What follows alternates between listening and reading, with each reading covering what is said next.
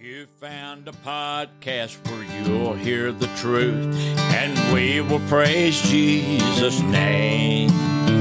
We stand for the Bible and won't back down from it, although it don't bring much fame. Some folks will like it, some will try to deny it, but God's word will always stand true. It's been tried in the fire, still. Hello, friends and faithful listeners. It's time for the Pod King Bible Study. I'm your co host, Donald King, and I'm joined by the host of this study, Brother Donnie King. On this podcast, we study the Bible from its original languages so we can understand the Word of God more clearly. We look at current events and news in light of Scriptures, and we also examine some of the things going on within our culture from a biblical perspective. This is Monday, January the 29th, episode number 153. Never a man spake like this man. John 7 41 through 8 and 2. In our last episode, we opened up a topic that many people have never given any thought about. We asked what was seemingly an easy question, but as we tried to answer it, the more complex it became. We examined several scriptures from both testaments and we scrutinized some long standing ideas. Are they true or false? Is there only one God or many of them? What should we believe? If this intrigues you in the least, come on, tune in and listen to it today. In today's study, we jump right into the middle of the Jews arguing over whether Jesus was the Christ or not. There was a huge division among the people because of what he said at the last great day of the feast. They sent officers to get him, but they had never heard a man speak like this one did. We then go behind the scenes into a private meeting with the Sanhedrin, and we begin to see what an effect Jesus had on Nicodemus that night that they met. As we close this episode, we venture into chapter 8 and see Jesus coming into the temple to teach. As we all know, he is about to get tested again. So come on with us today for another interesting study in the Gospel of John. Now for the lesson and the teaching of God's Word, I'll turn it to the host of this podcast, Brother Donnie King. We want to thank you for being here with us as we make a mad dash towards the end of the first month of 2024. Yes, sir. We truly appreciate you for joining us today, and please stay and hang out with us through the rest of this year as well. That's right. You never know where we might end up in these studies. Yeah, well, I'm glad you're finally acknowledging that. Thank the Lord. Hey, when you start off on a journey through God's Word, you see a lot of little trails that you could take and other things that you can talk about. Yeah, I know, but some people aren't really fond of the rabbit trails preachers go off on at times. Are you accusing me of going down rabbit trails now? You're the one who just admitted this to all of us. Hey, I simply said there are many little trails. Well, what do you think a rabbit trail is?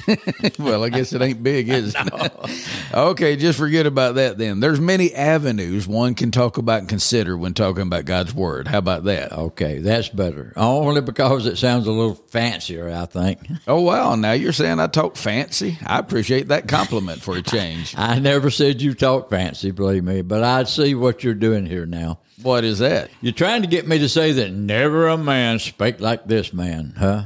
No, if you're insinuating that I'm trying to get you to say that about me, you're crazy. well, trust me, you don't have to worry about me saying that, so I'm not crazy. The Pharisees thought that the officers were crazy when they said that they had never heard any man talk like this man did, though. well, yeah. Well, since we're already here and our own topic for a change, why don't you just kick us off? Why do I feel like you played this to your advantage today? All right, I'm going to go ahead and read John 7 41 through 47 so everyone will be clued in as to what we're talking about. Others said, This is the Christ, but some said, Shall Christ come out of Galilee? Hath not the scripture said that Christ cometh of the seed of David and out of the town of Bethlehem where David was? So there was a division among the people because of him. And some of them would have taken him, but no man laid hands on him. Then came the officers to the chief priests and Pharisees, and they said unto them, Why have ye not brought him? The officers answered, Never man spake like this man. Then answered the Pharisees, Are ye also deceived? Here in verse 41 and 42, some of them was arguing, said, This is the Christ. But others said, No, shall Christ come out of Galilee? Doesn't the scripture say that Christ comes from the seed of David and out of the town of Bethlehem where David was? Before you begin, the audience needs to be reminded where we left off last Monday. Oh, yeah. Well, that does make sense because Jesus had appeared at the great feast, and on that last day of the great feast, he stood up and he cried out for all who were thirsty to come to him and drink. This is exactly what they were expecting the Messiah to do. So this is the crowd arguing about what they feel happened on that day. Yeah, some seem to believe on him while others vehemently disagreed. Yeah, some surmised that Jesus was the prophet that Moses had prophesied about, while there were also some who declared Jesus as the Christ or even the Messiah. Well, this was met with a good bit of resistance for others in the crowd argued against this. Yeah, some quoted scripture affirming that Christ would come from the seed of David and from out of Bethlehem. Well, if you want to get technical, these people who thought Jesus might be the Messiah were not the first to believe that because the Samaritans did in John 4 42. Yeah, that's true. And even in the last chapter, Peter openly declared that to whosoever would listen to him. And that's, I think, verse 69 of chapter 6. There's really something interesting about those who argued against Jesus being the Christ, though. They were interpreting the scriptures correctly, but they were yet wrong in their assumptions. Well, I've seen people do the same thing before. They interpreted verses right, but the way they used them was wrong.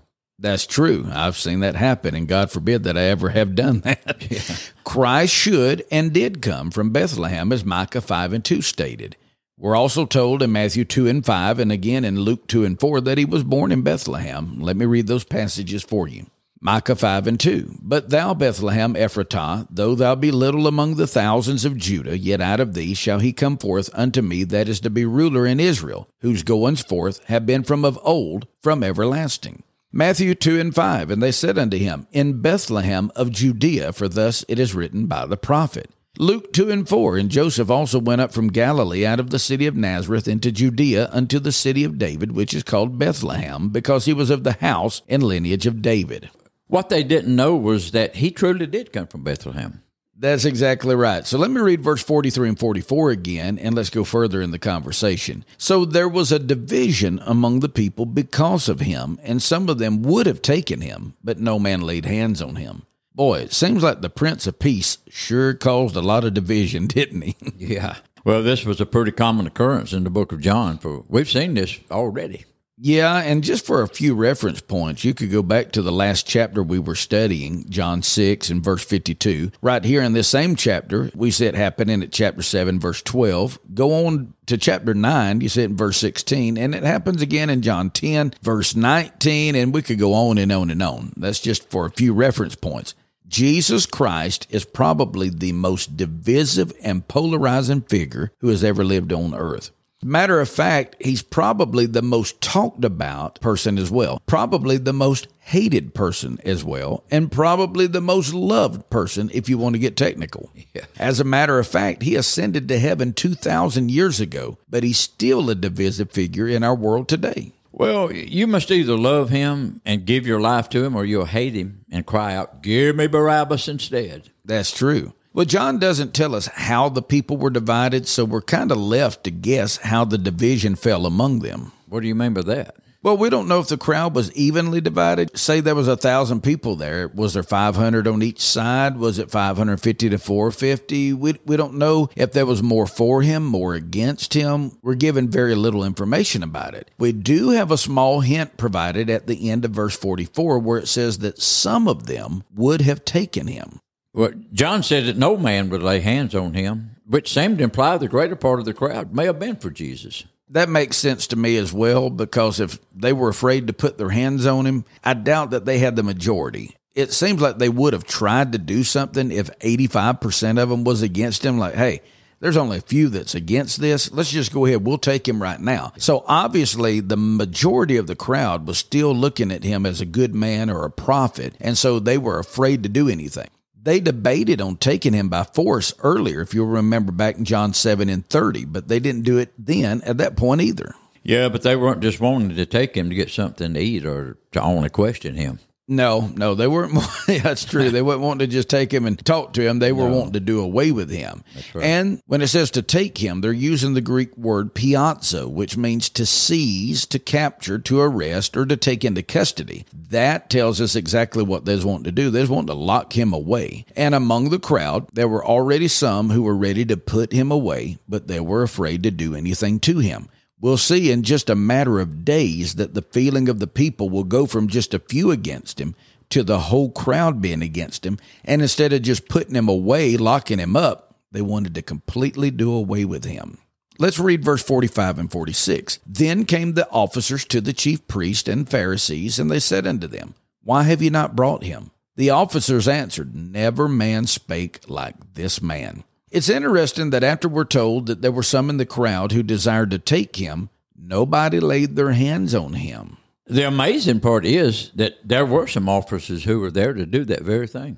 That's right. And the chief priest and the Pharisees had officers that were in the crowd that day with the very intent purpose to do that exact thing. They were there to catch him in something and haul him away. The no man that would lay hands on him must have been speaking of those who were sent to haul him away. In other words, not one of these officers we sent to him would take him away. No man would do anything. Well, these officers were either afraid of either Jesus himself or they were afraid of the crowd. That's true. And it's very probable that they were scared of both. They didn't know what he might, could, or would do, and they didn't know what the crowd would do. You know, if you got somebody that the crowd likes and you begin to bother them, the crowd can become an angry mob and attack you. Yeah. The Pharisees and the chief priests, they grilled the officers when they came back. Can you imagine what this would have been like? Here they come walking back in, and the Pharisees are waiting for them to see Jesus come being pushed in or shoved in, and here he is, sir. And they walk in and Jesus isn't there. yeah. Can you imagine? Why didn't you get him? Why is he not with you? Uh-huh. Where is he at? They simply answered them, Ain't nobody ever spoke like that before. yeah. yeah. Well, it actually says, Never a man spake like this. What are you, the grammar police today? Hey, the main topic today is about speech. I'm sorry for telling grammar on you. yeah. All of this reminds me of Matthew 7 and 29, where the people observed that Jesus taught and spoke with authority, not like the scribes. Hey, would you mind to take a moment and explain why you're making this connection? Well, I guess I will. I, I, guess I just take it for granted that everybody knows every assumption that I have in my mind. well. When the scribes would speak, they had to quote a known rabbi or they had to quote from a rabbinic source to give weight to their words. It would be like me taking a big name preacher or a famous theologian and saying, well, Charles Spurgeon says, or Brother so and so says, and that would give more weight and authority to their words. They would quote Hillel, they'd quote Shammai, they quote Gamaliel, and different ones. Jesus is the source because he is the Word. He is the divine logos. And since he is the Word, who would you expect to speak like him? Well, absolutely no one, because there's none like him. That's right. So when he spoke, he didn't quote the local town rabbi at the synagogue. He didn't quote some of the famous rabbis who had been stationed at Jerusalem. He didn't quote anybody from out of Bethlehem. When he spoke, he was speaking the words of God, which yes. has greater weight than anything a rabbi or a preacher could ever say.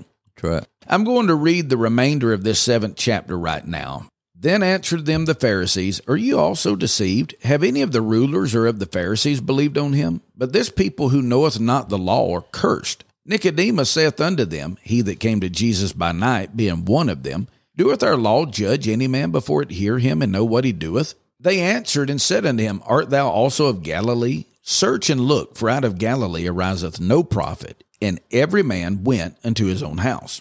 Right here in verses 47, 48, and 49, the Pharisees began to question these officers, and they said, Are you also deceived? Have any of the rulers or of the Pharisees believed on him? This people who knows not the law is cursed. Okay, this obviously upset the Pharisees. They were asking these officers if they were deceived by his delusion as well. Can you imagine? Here they are so warped in their beliefs that when these officers come back, they were mocking them for not bringing him. This might seem a little strange to you for them to speak of deception here, for they had already hinted at this earlier in the chapter back in John 7 and 12. Listen to this. And there was much murmuring among the people concerning him, for some said, He is a good man. Others said, Nay, but he deceiveth the people. They thought that he was one of the biggest deceivers that had ever arisen. Or did they? Were they trying to make it look like he was the deceiver, or did they really feel that he was a deceiver? Well, to the ruling religious crowd, to believe in Jesus was to be deceived. We are not very far from this point here in America today. No, that's true. They further question these men after that. Have any of the rulers believed on him? Have any of the Pharisees believed on him? This was asked to them as a rhetorical question, but it strongly implied a negative response. In other words, like, hey, have any of us believed on him? Uh uh-uh, uh, not a chance. Well, the irony of this is that there was at least one or two rulers or Pharisees that were leaning toward belief in him. That's true. One of them was Nicodemus, and the other was Joseph. Yeah, that's exactly right. Let me go back and grab a verse and tie it in with this right here. We covered this back in John 3, verse 1. There was a man of the Pharisees named Nicodemus, a ruler of the Jews. So he was a Pharisee and a ruler. And right here in verses 47, 48, 49, they're asking the question Have any of the rulers believed on? Have any of the Pharisees and right there in their midst was at least one man. And like you said, Joseph was among them. He just wasn't openly serving Jesus or being his disciple. Let me throw this at you. Do you think there's a possibility that they had an idea that Nicodemus or Joseph may have been followers and they were trying to flush them out, or were they just asking this question? I don't know. To me, it's just something that I wonder because they asked this question with almost complete certainty. There ain't nobody that stupid among us to believe in this deceiver.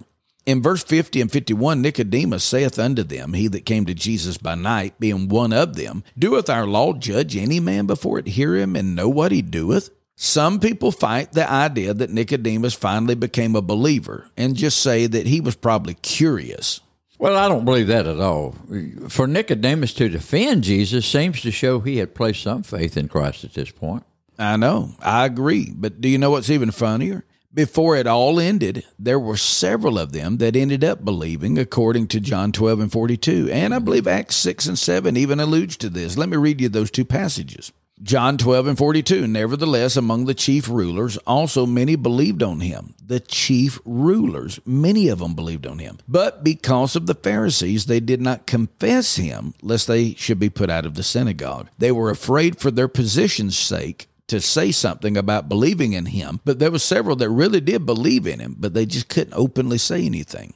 In Acts 6 and 7, the Bible says, And the word of God increased, and the number of the disciples multiplied in Jerusalem greatly, and a great company of the priests were obedient to the faith. Now think about that. These are the priests that were believing in Jesus, that just a few years prior to that, it was the priests that had him put to death. To make the matters worse, though, for the Pharisees, these rulers, these Pharisees, they claimed that the people who were believing in Jesus did not know the law. Yeah, but then they took it even further and said that these people were cursed. These were Jewish leaders, and they were calling their own people cursed and claimed that they were ignorant of the law. Yeah, but you know what's hilarious about this?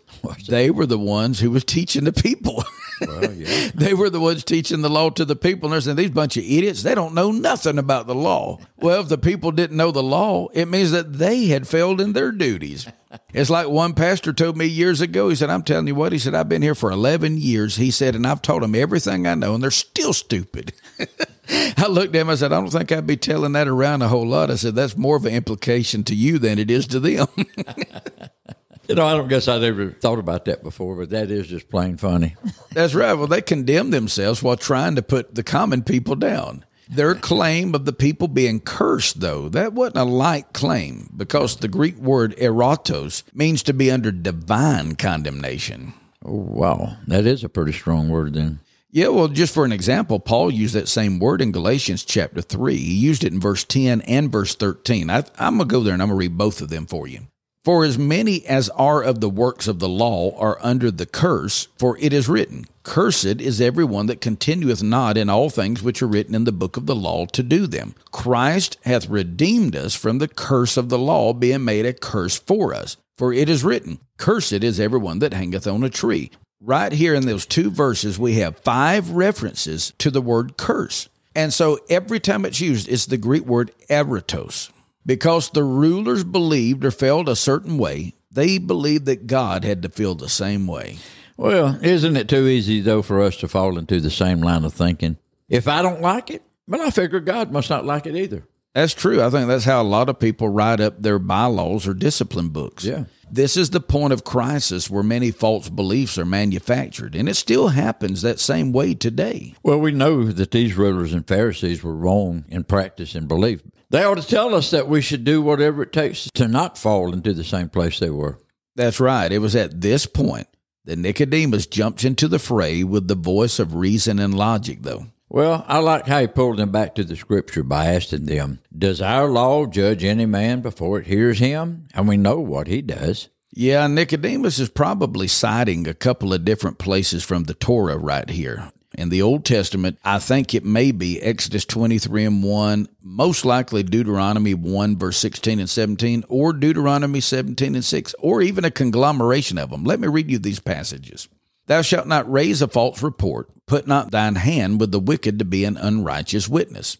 Deuteronomy 1 and 16 and 17. And I charged your judges at that time, saying, Hear the causes between your brethren, and judge righteously between every man and his brother, and the stranger that is with him. Ye shall not respect persons in judgment, but ye shall hear the small as well as the great. Ye shall not be afraid of the face of man, for the judgment is God's, and the cause that is too hard for you, bring it unto me, and I will hear it. Deuteronomy 17 and 6. At the mouth of two witnesses or three witnesses shall he that is worthy of death be put to death. But at the mouth of one witness he shall not be put to death. It had to take a good amount of courage to speak up at a time like this, but Nicodemus did so. He was reminding them the law says one man can't put somebody to death. The law is telling us that you need to be careful what you do because if we put him to death and he's a righteous man, we have sinned.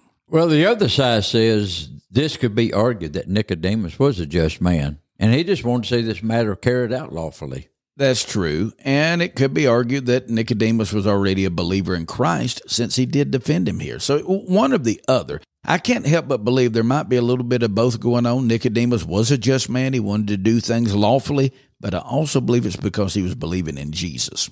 Let me go ahead and read the last two verses again to you, and we'll comment on this. They answered and said unto him, Art thou also of Galilee? Search and look, for out of Galilee ariseth no prophet, and every man went into his own house. What Nicodemus just said riled these religious men greatly. Yeah, well, when a man knows that he is in the wrong, nothing makes him any madder than when he gets called out on it. Instead of humbling themselves and admitting that Nicodemus is right, they rebuked him. Yeah, ain't that sad? The one guy trying to really do things the right way, and they all mock him and make fun of him. They were just sitting there making fun of the other people, how stupid they were about how they didn't know nothing about the law, and now they're turning around ridiculing one of their own. There's an old saying says there's no honor among thieves, and I tell you what, if somebody has stabbed somebody in the back, they'll stab anybody in the back. That's right. This is a problem within the religious elite, for they must always be right. When you challenge somebody who's always right, they'll always go into attack mode. They asked Nicodemus, Well, ain't you from Galilee too? You better go back and look through the scriptures again. He just quoted them a scripture. And now they're telling him, you better research them scriptures, for there's never going to be a prophet that's supposed to come out of Galilee. But after they said this, every man disbanded and went home. What a way to end a board meeting. You know, I've actually been in a few that ended in a similar fashion. How sad it is for rulers and religious elite to act like children, I guess, rather than men. I know, and that's what's sad that these religious men who were supposed to be fighting for the law and doing what's right, they were willing to go against the law to try Jesus in an unjust manner. They were willing to argue with Nicodemus. They was willing to make fun of their own people they were ruling over. How would you like to know that your pastor was mocking you and making fun of how stupid you were? Wouldn't that really make you feel good? Oh, yeah. These are the people teaching them and here they are mocking them and everybody else that gets in their way. Well, you know, this proves that some people are only religious when it benefits them. It should be obvious that that's not the way that we're supposed to be. That's right. It's a shame because it's so easy to fall into that same trap that we begin to think we're so righteous because we're living good, we're living right, we're living holy, and look at them over there. And here it is, they're looking at other people who are supposed to be right, and they're saying they're not as right as we are. That's the danger that we can fall into if we're not careful. I want to go ahead and read the first two verses of chapter 8 now because they're connected to what we're talking about right here. John 8 and 1 and 2. Jesus went into the Mount of Olives, and early in the morning he came again into the temple, and all the people came unto him, and he sat down and taught them. As we enter chapter 8, John brings the focus back to Christ. He tells us that Jesus went into the Mount of Olives. Now, what's that got to do with anything? Just bear with me. John states that this was the day after the feast that living water was offered to whosoever will. Well, where would Jesus have been that was close to the temple for this interaction to take place? The only area that I know of that would qualify for that would be the women's court, which was also known as the Gentiles' court. This was the outer court and it had really no limitations of who could come to it. Farther inside, if you were to go inside, was the holy place where only the righteous men could come and there offer their sacrifices and come before God in that manner up unto the veil. Then a little farther behind the veil was the chamber known as the Holy of Holies. This was where only the high priest could go in, and that was only one time a year. The closer one went into the presence of God, the holier he had to be. Wow, that's a preaching point right there.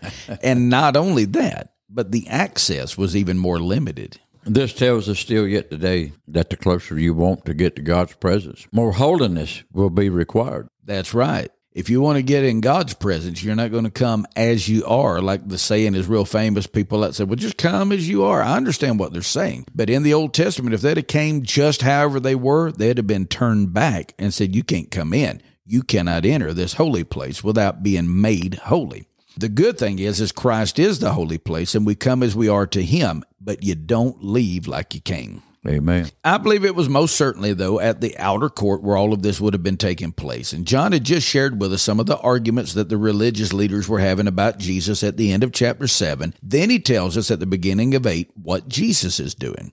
It seems like if Jesus knew anything about what they were thinking or saying, he would have made himself scarce, right? Wrong, because he came to the temple again early the next morning. Not only did he enter the temple early, but John says all the people came into him. Yeah, and I doubt I need to point this out, but I will just in case somebody misinterprets this. This doesn't mean that everyone on the face of the earth showed up that day. No. I know it says all the people came to him. I don't believe that it means everyone in the world came to him, and I don't even think it means that everyone in Jerusalem area came to temple that morning. I believe it simply means that everyone who was there or nearby came unto him to hear him teach. And that's exactly what he did. And he sat down and began to teach them. Did these people know that Jesus was going to be here this morning? You know, that's a difficult question to answer in one sense because there's nothing that gives any idea that he was going to be there. It isn't like it says, and Jesus told everyone, Meet me here in the morning at eight and I'll teach. It, it doesn't say nothing like that. But this setting is described similar to something that's said in Luke 21, verse 37 and 38. Let me read that to you. And in the daytime, he was teaching in the temple. And at night, he went out and abode in the mount that is called the Mount of Olives. And all of the people came early in the morning to him in the temple for to hear him. Jesus spent his days in the temple teaching. And then he spent his nights alone with his father in prayer at the Mount of Olives. Wow, what an itinerary to have. Ain't that the truth? Matthew 26 and 55, Jesus even mentioned his practice of teaching daily in the temple when they come to get him. So it was common knowledge. It wasn't that he had to put signs up and have billboards out, but they knew daily he was coming to the temple to teach. The people would then come early in the morning to hear him teach. How many people do you reckon would come to church early in the morning to hear good biblical teaching? Why, some people skip the teaching on Sunday mornings and come at 11 for worship service. Yeah, I think that's a very sad thing, but it shows us where we are spiritually. Yeah. What I'd like to know is this How well can a person worship God who refuses to learn from His Word? That's a good question. Well, if you'll not come and be taught about God, how much worship can you offer to God? You've just expressed my own personal feelings to a T. If you don't love God's Word, according to John 1, He is the Word, then you don't love Christ. True. All right, Brother Donnie, I think this lesson was eye opening today, and we do have a question on this segment. All right, this is a good part of it. Okay, here we go. Why did God stretch creation out over the space of six days? Well, that's a good question. And I've had people ask me before, why didn't he do it in one day? Why didn't he do it in 10 days, 12 days? All right, one of the main reasons is that God is God and God decides to do whatever he wants to do. I know that sounds like a cop out, but you know, in all reality, only God knows why he did what he did in 6 days. All right, he can decide to do whatever he pleases. He does it however he pleases. I have wondered before, why did he create the earth and then this and then create this and create that? And why did he wait till like the third day to do this and the fifth day he's doing this over here? I, I don't understand altogether why. I think that when you look at it, you can get some good assumptions, but we may never know the exact reason. We may never know the full purpose behind it, but I do believe that there's at least a couple things that we can gather from this.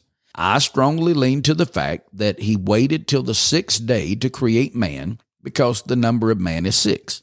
I actually believe that the number of man is six because he was created on the sixth day. So when God created man on that sixth day, the number of man became the number six. I believe that he did this with the full knowledge of doing it for that purpose. Man was the climactic point of the creation. Creation was done by God for man. Now, a lot of people would debate that point. I've heard people say, oh no, creation was for God. I understand everything that was made was made by him and for him. I, I know what the Bible's saying, but I also believe that much of the creation that was created was simply for man. Does God use the trees? You could say, yeah, in a technical sense, but yet it's the trees and the grass and all of the things that God put here of the greenery that produces oxygen in the air that man can live by. Does God need oxygen to live? God's a spirit. Let me ask you this Do you believe God created the rivers, the lakes, the mountains, and the Grand Canyon for elephants? No. Do you believe that God created the sun, the moon, and the stars for the ostriches to see and glorify Him? no. Did God do all of these things for the fish in the sea? Well, there's fish that will never see the sights that you and I have seen. There's ostriches that have seen some of the glories of God, but not what you and I have seen. They'll never have the understanding that you and I have of these things and how they work. The elephants, they may see the rivers and lakes and mountains. You might even load one up and take it to the Grand Canyon for goodness sakes, but it wasn't created for the elephant to look at and say, Well, I'll be. That's glorious.